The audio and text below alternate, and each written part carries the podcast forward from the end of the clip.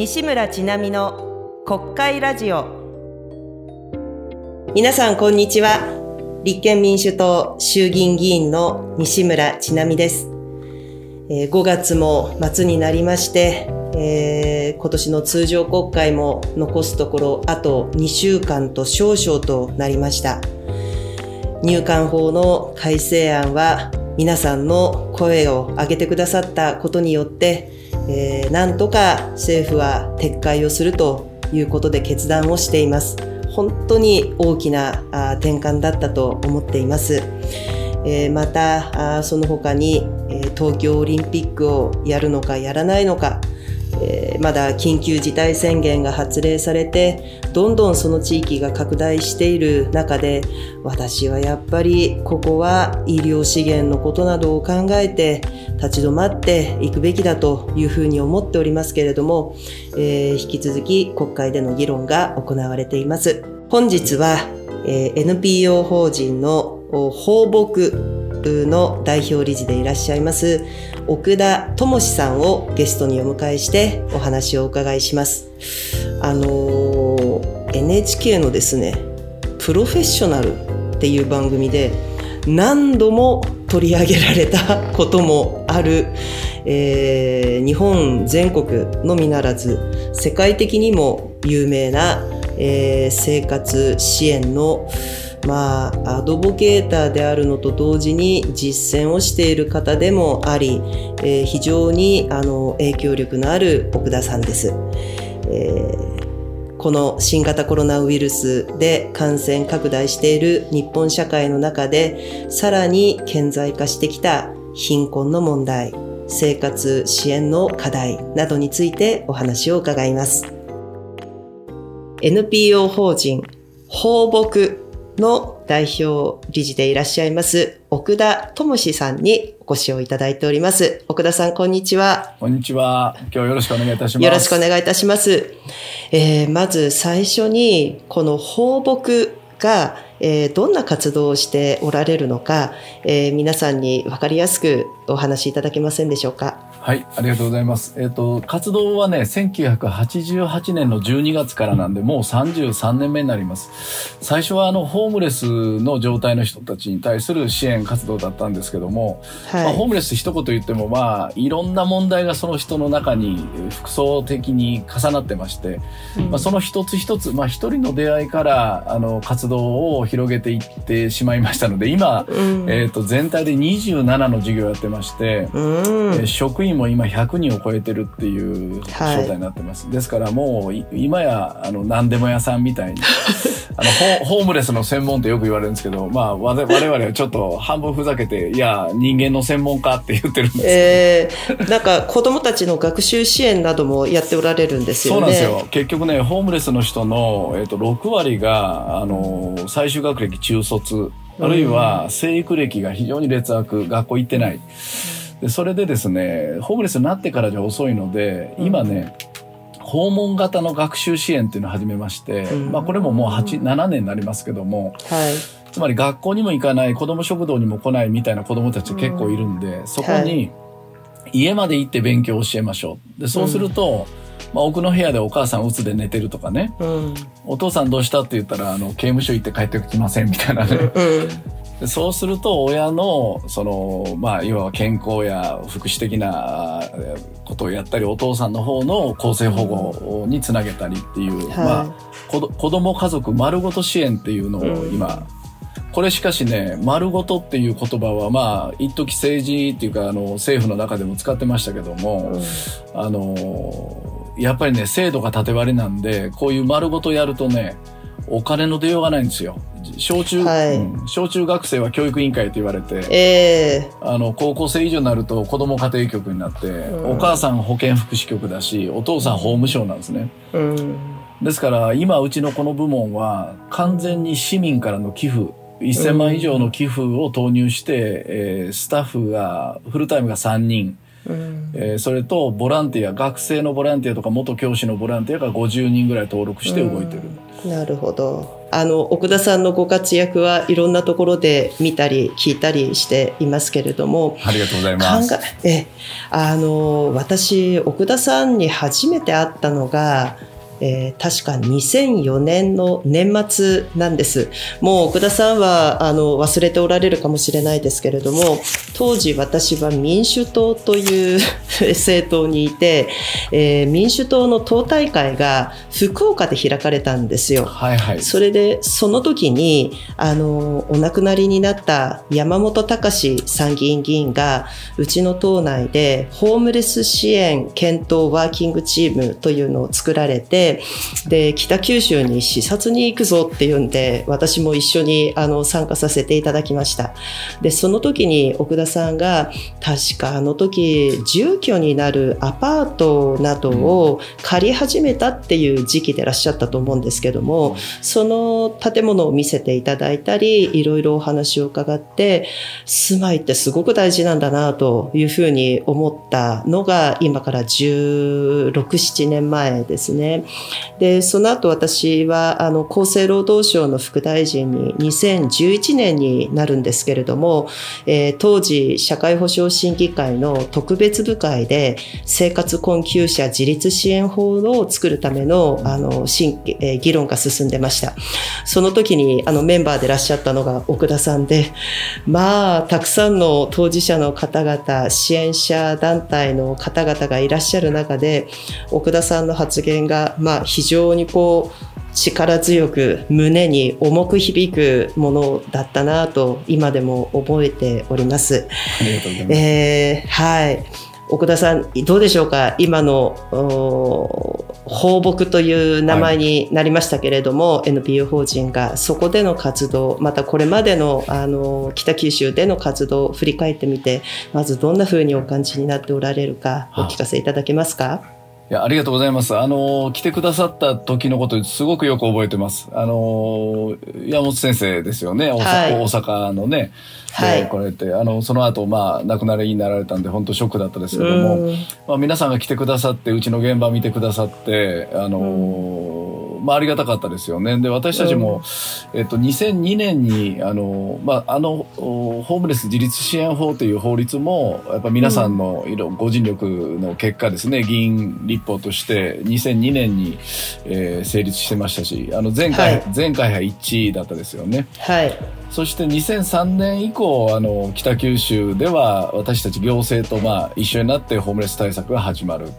で、多分その2004年あたりで、あの、来てくださった、あ皆さんが来てくださったっていうとこですね。まあ私たちの活動ももう1988年の12月からやってますから、今年で33年目になります。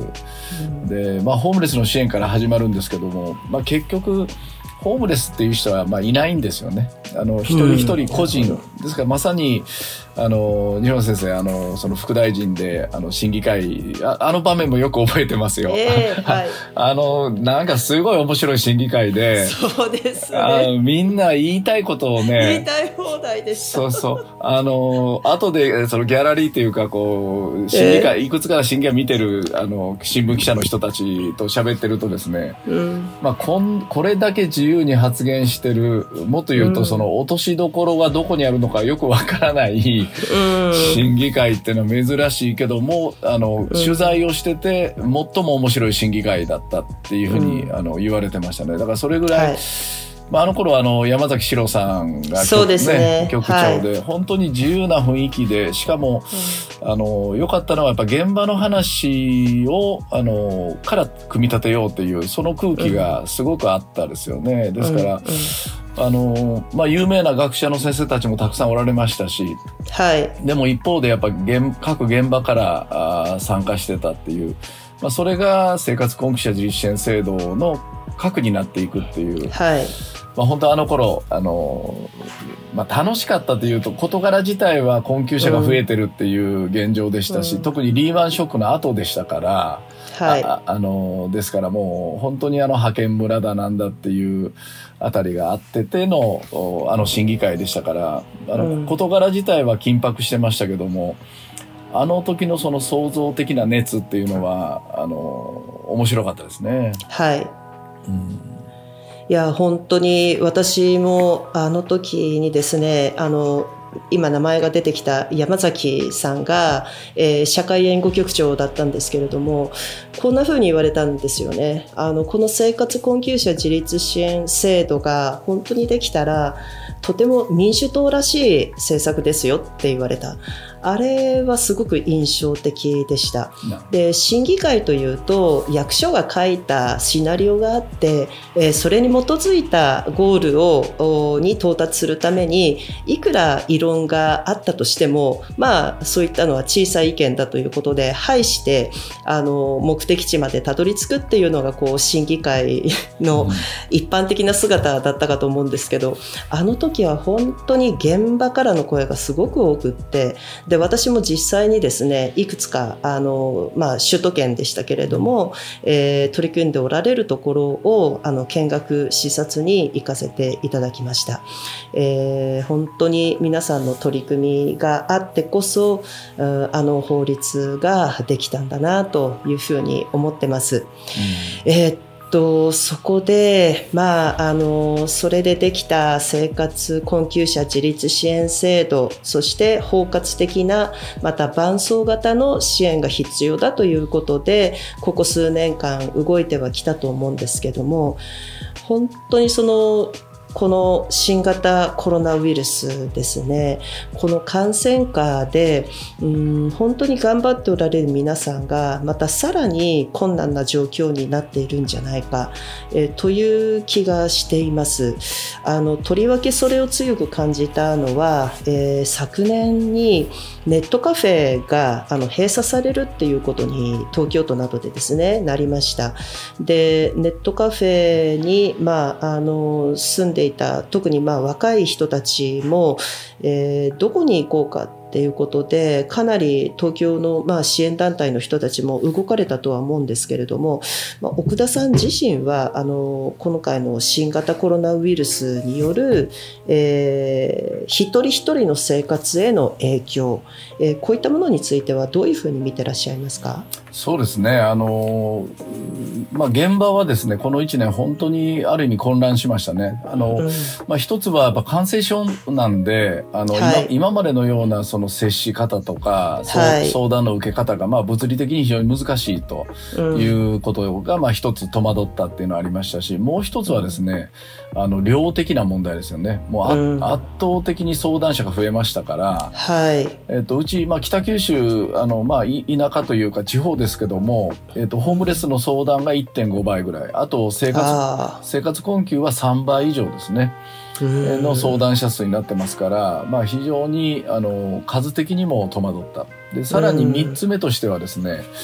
今まであまり想定してこなかったあの人たち、例えばあの自営業者とかですね、はい、あのまあ、こう接待を伴う飲食業で働いた女性とかですね、はい、あまりこれまで生活困窮の窓口に来なかった人たちがあの現れた。でそうなるとやはり我々のその今まで持ってたその、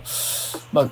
経験値みたいなものがですねはい、あのそのままこうあの使える部分と新たにこう、学ばなければならない部分が出てきたっていう。まあ、私はまあ感想としてはあれでしたね。あの、やっぱり日本の社会は、あの、様々な方が、まあこの間、あの、まあ我々も含めて大変だと言ってきましたけども、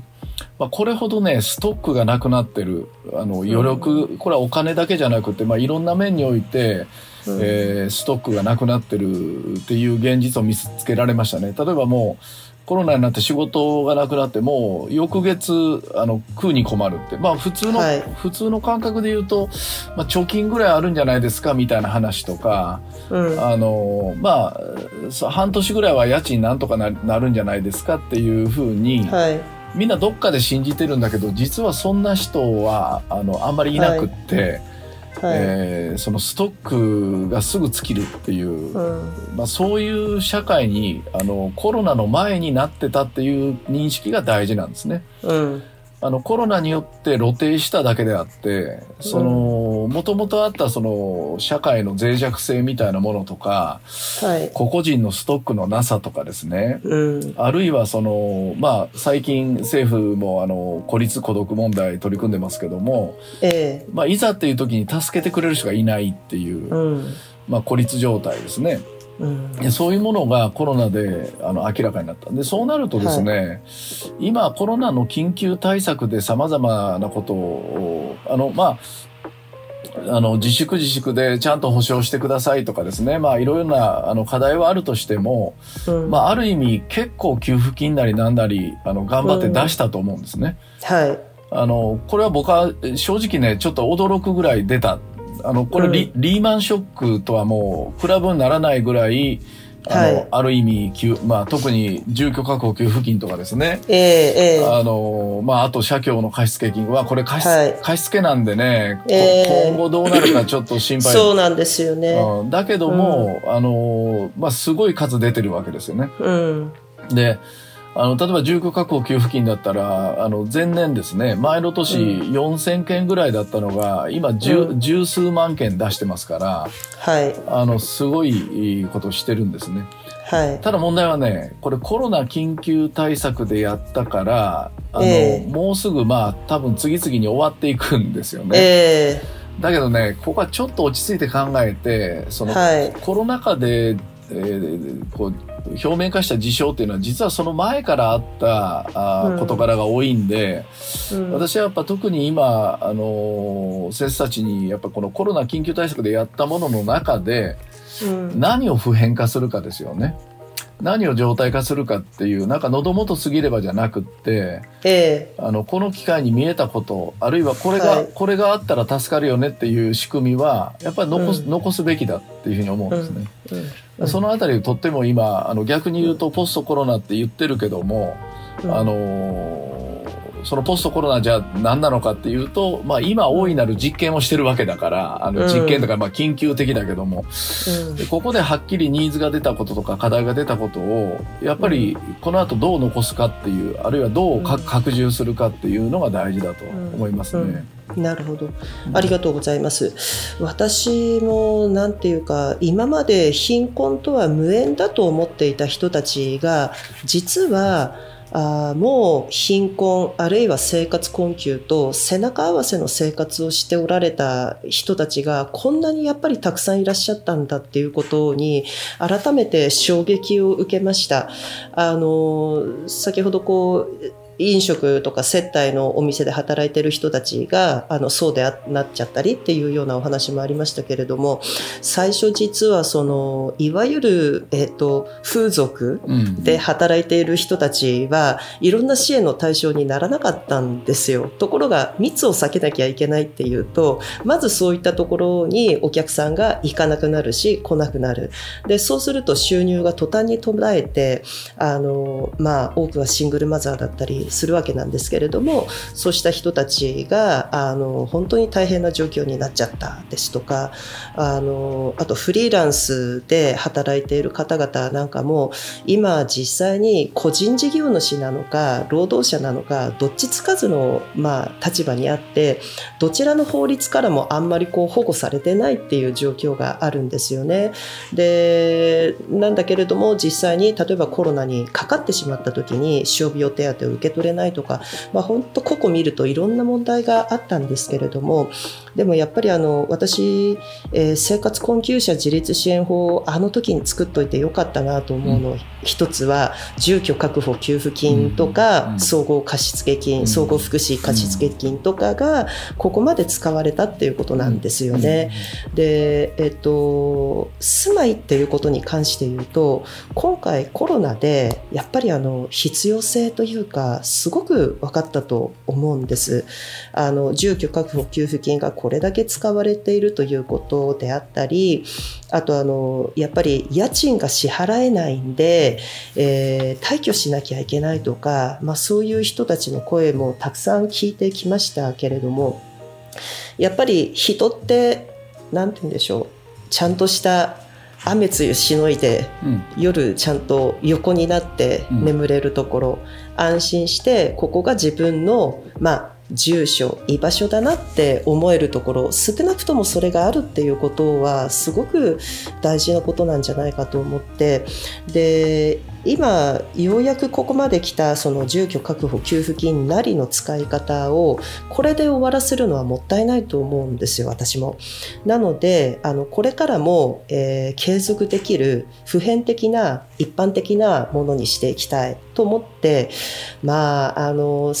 今から十数年前の議論から実は日本はあんまり変わってないですけれどもやっぱり住居政策、うん。日本はかなりあのおろそかにしてきたと思います、まあ、ですのでそういう意味では住宅に対する手当なりをきちんと制度化したいとうん。思っているし、それからあの、えっと一人親世帯などに対しての児童扶養児童扶養手当の上乗せ給付を今やってるんですけど、これもですねあのこのコロナで特に大変なんだけど、うん。じゃあコロナが終わったから状況がそんなに改善するかって言ったらもうあの日本の一人親世帯の貧困率は世界でおそらく最悪レベルの方なのであのまあここのところをあのより恒久的なといいますか一般的な制度にしていくということを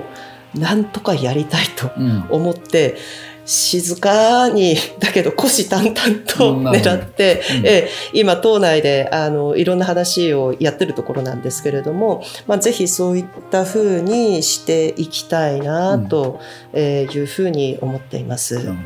いや住宅の問題は私はまあコロナの前からですねやっぱりこの、はいあの居住の支援っていうのが非常に大事で、で、今回で言うとですね、そのまさに、あの、うちにもですね、最初の頃に、去年の5月頃かな、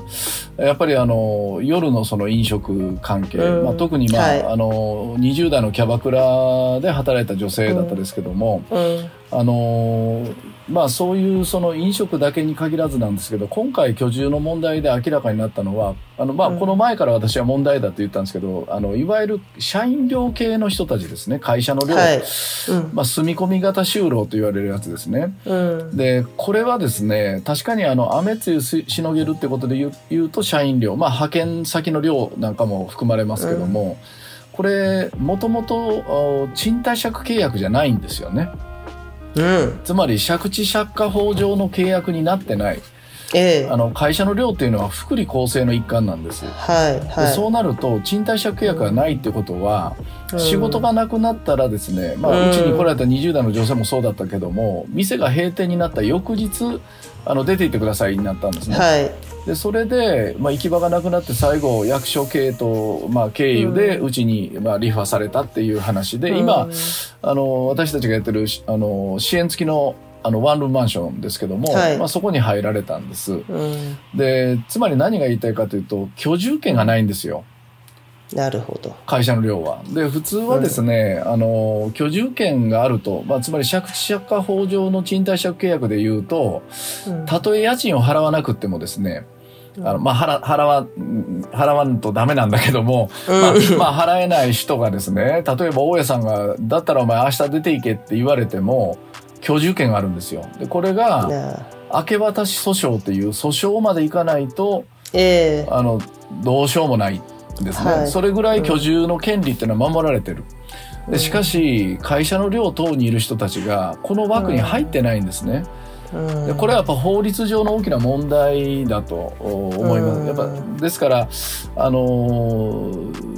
そもそもその住居ってな何ぞやっていうですね、うん。まあ、住めたらいいだけじゃない。私はあの家がなくなるっていうのは3つの危機があると。はい。でまあ、第一の危機は生命的な危機ですよね、まあ、当然外で寝るなんて命が危ない、はい。で第二の危機はあらゆる社会的な手続きができなくなるっていう。はい。はい。だから給付金一つ取ってもあの、ええ。そのまあ、げ住所地をなくすっていうことはですねはい。あったら会社の寮でもあの現住所登録できるところは当然ありますからうん。あの、まあ、それにしてもあの給付金の手続き等においてもですね、まあ、今回のワクチンの手紙一つ取っても、ええ。ーその登録地に来るわけですから。えそうですね。で3つ目がですね孤立の問題ですね、いうん。一定のところに住んでないっていうことはまあ、社会的な関係性が非常に結びにくい。まあ、一般的に言ってもですね、あの人どこに住んでるか分かんない人とあんまり友達にならないですね。だからその絆というか社会的な関わりや孤立が深まってしまうっていう、まあそこが3つ目のテーマなんですね。だからそうなると、やっぱり会社の量で、あの、景気のいい時は、まあ、都合がいいわけですよ。仕事とともに家が手に入るから。はい。一旦こう、このコロナのような状況になると、まあ、一気に仕事と家を失うと。うん、でその時に私やっぱり今後の政策的な、まあ、これはもうこの国の在り方そのものにも関わるけども、うん、あの住宅政策っていうのはやっぱりねあの、はい、民間にほぼ委ねられた分野ですよね。うん。えーえー。だから私の財ですよね。資材、えー、資材の部分で賃貸借契約でやってきた、うん、で公営住宅等も一部ありましたけども今もう政策のメインにはなってないですね。で一方で国土交通省の調べでは800万戸以上の、えー、全国に空き家があるという、うん、まあ、これも、はい、国交省が言ってる。はい。でこれをですね再びその公営住宅の路線に戻すのはもう難しい。かといって私の部分に置いとくとですねやはりもう大家さんたち古い物件は償還期間が終わってるんであのまあ、例えば国交省の調べでは8割あのの大家さんが高齢単身者には貸さないって言ってるんですね。うん、でそれは亡くなった時とか、まあ、死後事務の問題とかいろいろあって。でここをね、あのやっぱりその制度や仕組みあるいは法律で、えー、どうしていくのか例えば今、ベーシック何々っていう議論が結構ありますよね。はい、はい、うちもやってます。やってますよね。ええただね、私、ベーシックインカムはね、まあ理想論、理想だけども、やっぱり、あの、財政的にもあるいは、これだけうまくいってる社会保障システムを一旦潰す、あの、必要はないと思うんですね。はい、はい。でただねベーシック何々っていうことで言うとその、はい、あまりに余ったその資材ですね私の財を、うん、ある程度公共財としてうん、えー、まあ共有財ですよね。今流行りの言い方で言ったら、うん、あの、うん、まあコモンズみたいな形で活用できるその、第2の道とか第3の道というか、はい、公はい、公でもない私でもない、はい、それを一定のあのこう、まあ、共有の財として、えー、使えるような仕組みをねでそれはベーシック何々って言い方で言うとベーシックハウジングで、あの家だけは絶対失わないっていう。なんかそういうなんか大きく国の形を今回コロナを機に変えていくようななんか議論をぜひ先生方にお願いしたいと思うんですね。はいはい、ありがとうございます。あの、ベーシック何々っていうところで言うと、まあ、一番最初によく耳にしたのはベーシックインカムだったと思うんですけど、我々は今、ベーシックサービス、サービスね。えー、ないしはベーシックグッズ。うん、えー、まあ、もちろん、あの、ベーシックインカム自体も否定することではなくって、まあ、組み合わせだと思ってるんですけれども、まあ、ただ、やはり今の日本の現状で考えると、ベーシックサービスビス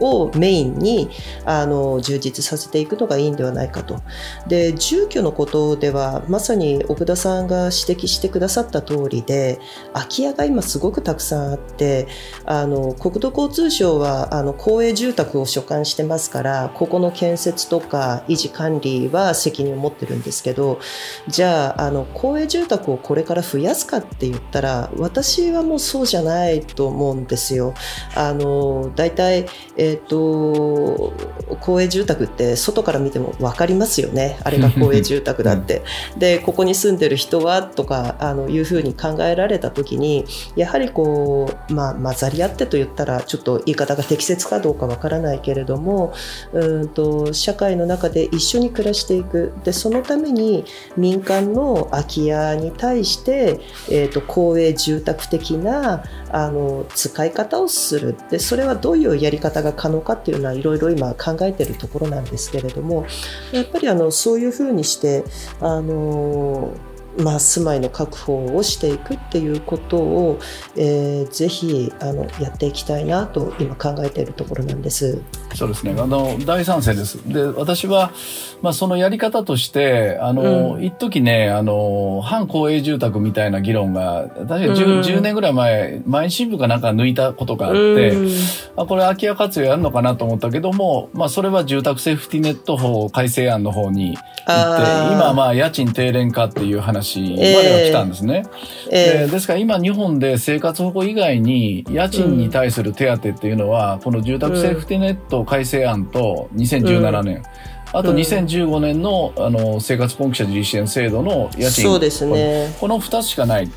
ええですからあのそこのところはですね家賃なんですねうん。だけど、あの一方でその物が余ってるわけですよねおっしゃる通りで。うんうんで今実は放牧でこの6年前ぐらいからあの、まあ、プロジェクトを起こしてやってるのがサブリースモデルなんですね。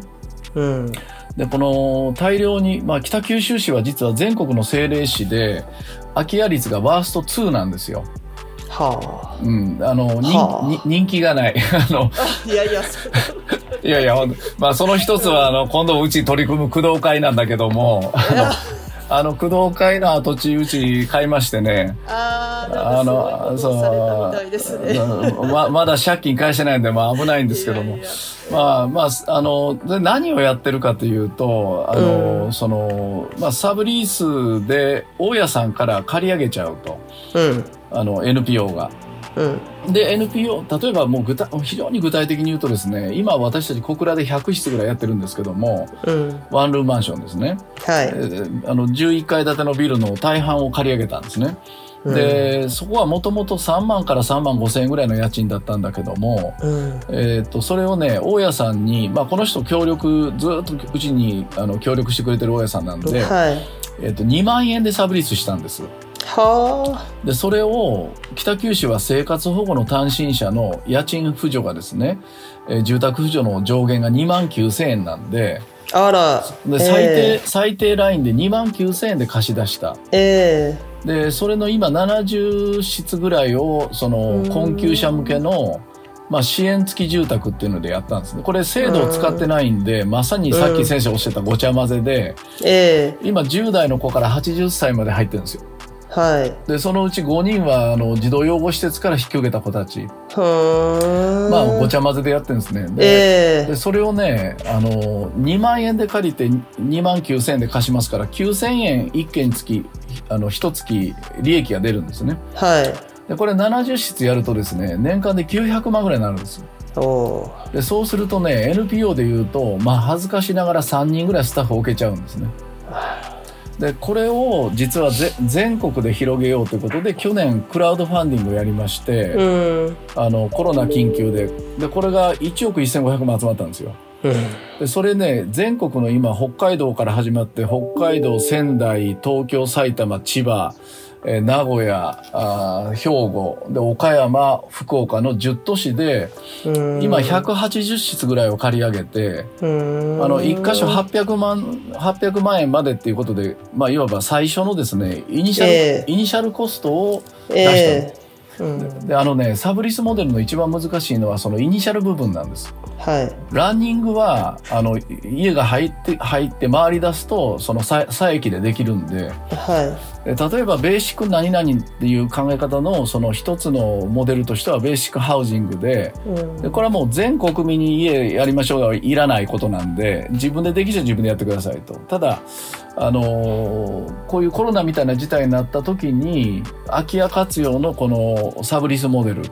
うん。で、それが何がいいかというと、単なる家を当てがっただけじゃなくて、そこにその、うん差額を持って NPO のスタッフの配置をしたっていう。うん。だこれでもう就労支援から何から全部やってるんですね。うん。なるほど。で今全国で180室うちのもともとやってるの入れたら300室ぐらいになるんですねこれうん。やり始めたそ。でそういうのをねあの国が最初のイニシャル部分をうん。だけ助けてやったらもう多分ねあの財務省さんもそのランニングコストを制度的に出せって言われたら、多分嫌がると思うんですよね、うん。お金ないから。はい。つまで家賃補助やるんですかみたいな話、ええでそええ。それをやっぱりその自力で回せるようなものを、うんうん。公が全部責任取るわけでもなく民間,、うん。民間市場に丸投げするわけでもないうん。まあ反公的なものまあ本当の意味でのパブリックですね、うんパブリックハウジングみたいなものをうん。私はあのチャレンジする。まさにそれは、あのいい話っていうか、なるほど。うん、いやー、すごい面白いお話を伺いました。えー実際に今ある制度を使って、あの、何も法改正しなくっても、それできちゃってるっていう、その仕組みを作り出したというか、編み出したというか、奥田さんやっぱりすごいですね。いやいやいやいや いやえーまあ、あの今のお話も参考にしながら私たちはあの制度をぜひいい形で作っていきたいとあの思ってますし、えーまたあの何なりとあの政治に対してもお聞かせいただいてあのとにかくあの一人の人を寄り添ってえー行くっていうのは本当に私大変な仕事だと思ってるんですけれどもそれでもあの NPO としてあのずっとそれこそ、えー、と1980年代ですかあの続けてこられてる奥田さんは本当にあのまああこういう言い方するとすごく陳腐な言い方ですけど素晴らしい活動をしていただいていると心から感謝しております。いいすありがとうございますます。最後にあの奥田さん、えっとまあ、今やってる活動への活動を、まあ、貫いておられるなんかこう理念と言ったらいいんですかねうん考え精神と言ったらいいのかうんそれをちょっとお聞かせいただければと思うんですけど。そうですね。まあいろんなあのことを言ってきましたけども、まあ、あの。まあ、一つうちの支援のあの大事なところというかあの枠付けで、えーまあ、共通してるところは一人にしないっていうことですね、一人にしない。あの正直ね問題抱えた人たくさんいるけどもやっぱも、はい。問題を解決するのが確かに大事なんだけども、うん。その解決するには解決しようと思わないと解決できないんですよね。うん。でその気にさせるかどうかが実は現場では一番大事で、うん。じゃあ人をそのもう一回立ち上がらせるとか意欲を喚起するのは何をもってか。まあ確かに再就職したらお金が手に入りますよとか、いいもの食べれますよっていう、そういうこう内的な動機づけっていうのも大事なんだけども、うん。もう一つはやっぱりね、外発的な動機なんですね。うん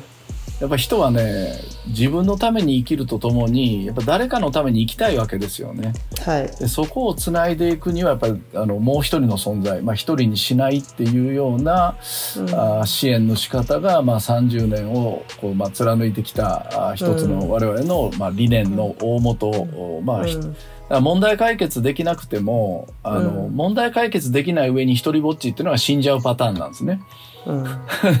問題解決なかなかすんなりいかないけども、一人にしないっていうことだけをね、うん。あの、は頑張ったらできるわけですよ。はい。で、だから例えばコロナでものすごく今人が亡くなっていってるんだけども、はいあの、コロナの対策はもうお医者さんなり専門家にお願いするしかないんですよね。うんあの、まあ私はオリンピックどうかと思いますけども、はい 正直。ええあのだから医者足らんって言われて、じゃあ俺手伝いに行くわってこれできないんですね、私は。そうですねねうんだけどね、あの、実は去年1年間のデータ取ったら、あの、うん1日平均でコロナで亡くなってる人20人なんですね。うん。で、自殺で亡くなってる人、うん。60人近いんですよ、1日。そうですね。ねはい。3倍。けどね、あの、これはちょっと、あまり軽口言うと清水君に怒られるけども、あの、自殺はね、その気になったら止ま、止まりますよ。うん。だってこれはね、うん。あの、自殺のやっぱ大きな要因の一つは、やっぱ孤立ですよ。そうですね。うん。で、これを防ぐのは一人にさせないってことはね、うんあの、専門家じゃなくてもできますよ。うんだからね、そういう社会を僕はやっぱりまず作っとかないと、その上に制度や専門家がの乗っかっていくわけだから、はいべ今ベースがぐちゃぐちゃになってるところに、どんだけいい制度作ってもうまく使えないんですよね。うん本当に困ってる人は。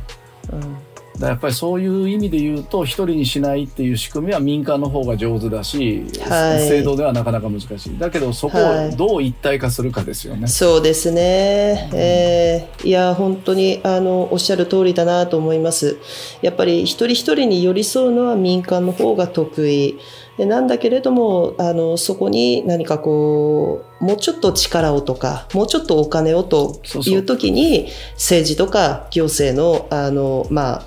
作用というかそそれもものすごく大事そこのところをうまくつないでいかないと今現に社会の中で起きているいろんな問題一人一人の困難これってやっぱり解決できないんじゃないかなと私もあの思っていますあの今日いただいたお話をまた生かしてえー、頑張っていきたいと思いますので、いや、応援してます。またどうぞよろしく、ありがとうございます。またどうぞよろしくお願いいたします。こちらこそありがとうございました。本当にありがとうございました。西村ちなみの国会ラジオ。今日はここまでとさせていただきます、え皆さんからのご意見やお便り、ハッシュタグ、西村ちなみの国会ラジオ、えこちらの方でどんどんつぶやいていただきたいと思います。え今日は奥田さんをゲストにお招きいたしましたけれども、この人の話も聞いてみたいというようなリクエストがありましたら、それもどうぞお聞かせください。それでは、皆さんどうぞ次にお会いするまでお元気で、私もあと2週間になりました国会頑張ります。それでは本日はこれにてお別れいたします。今日もお聴きいただきありがとうございました。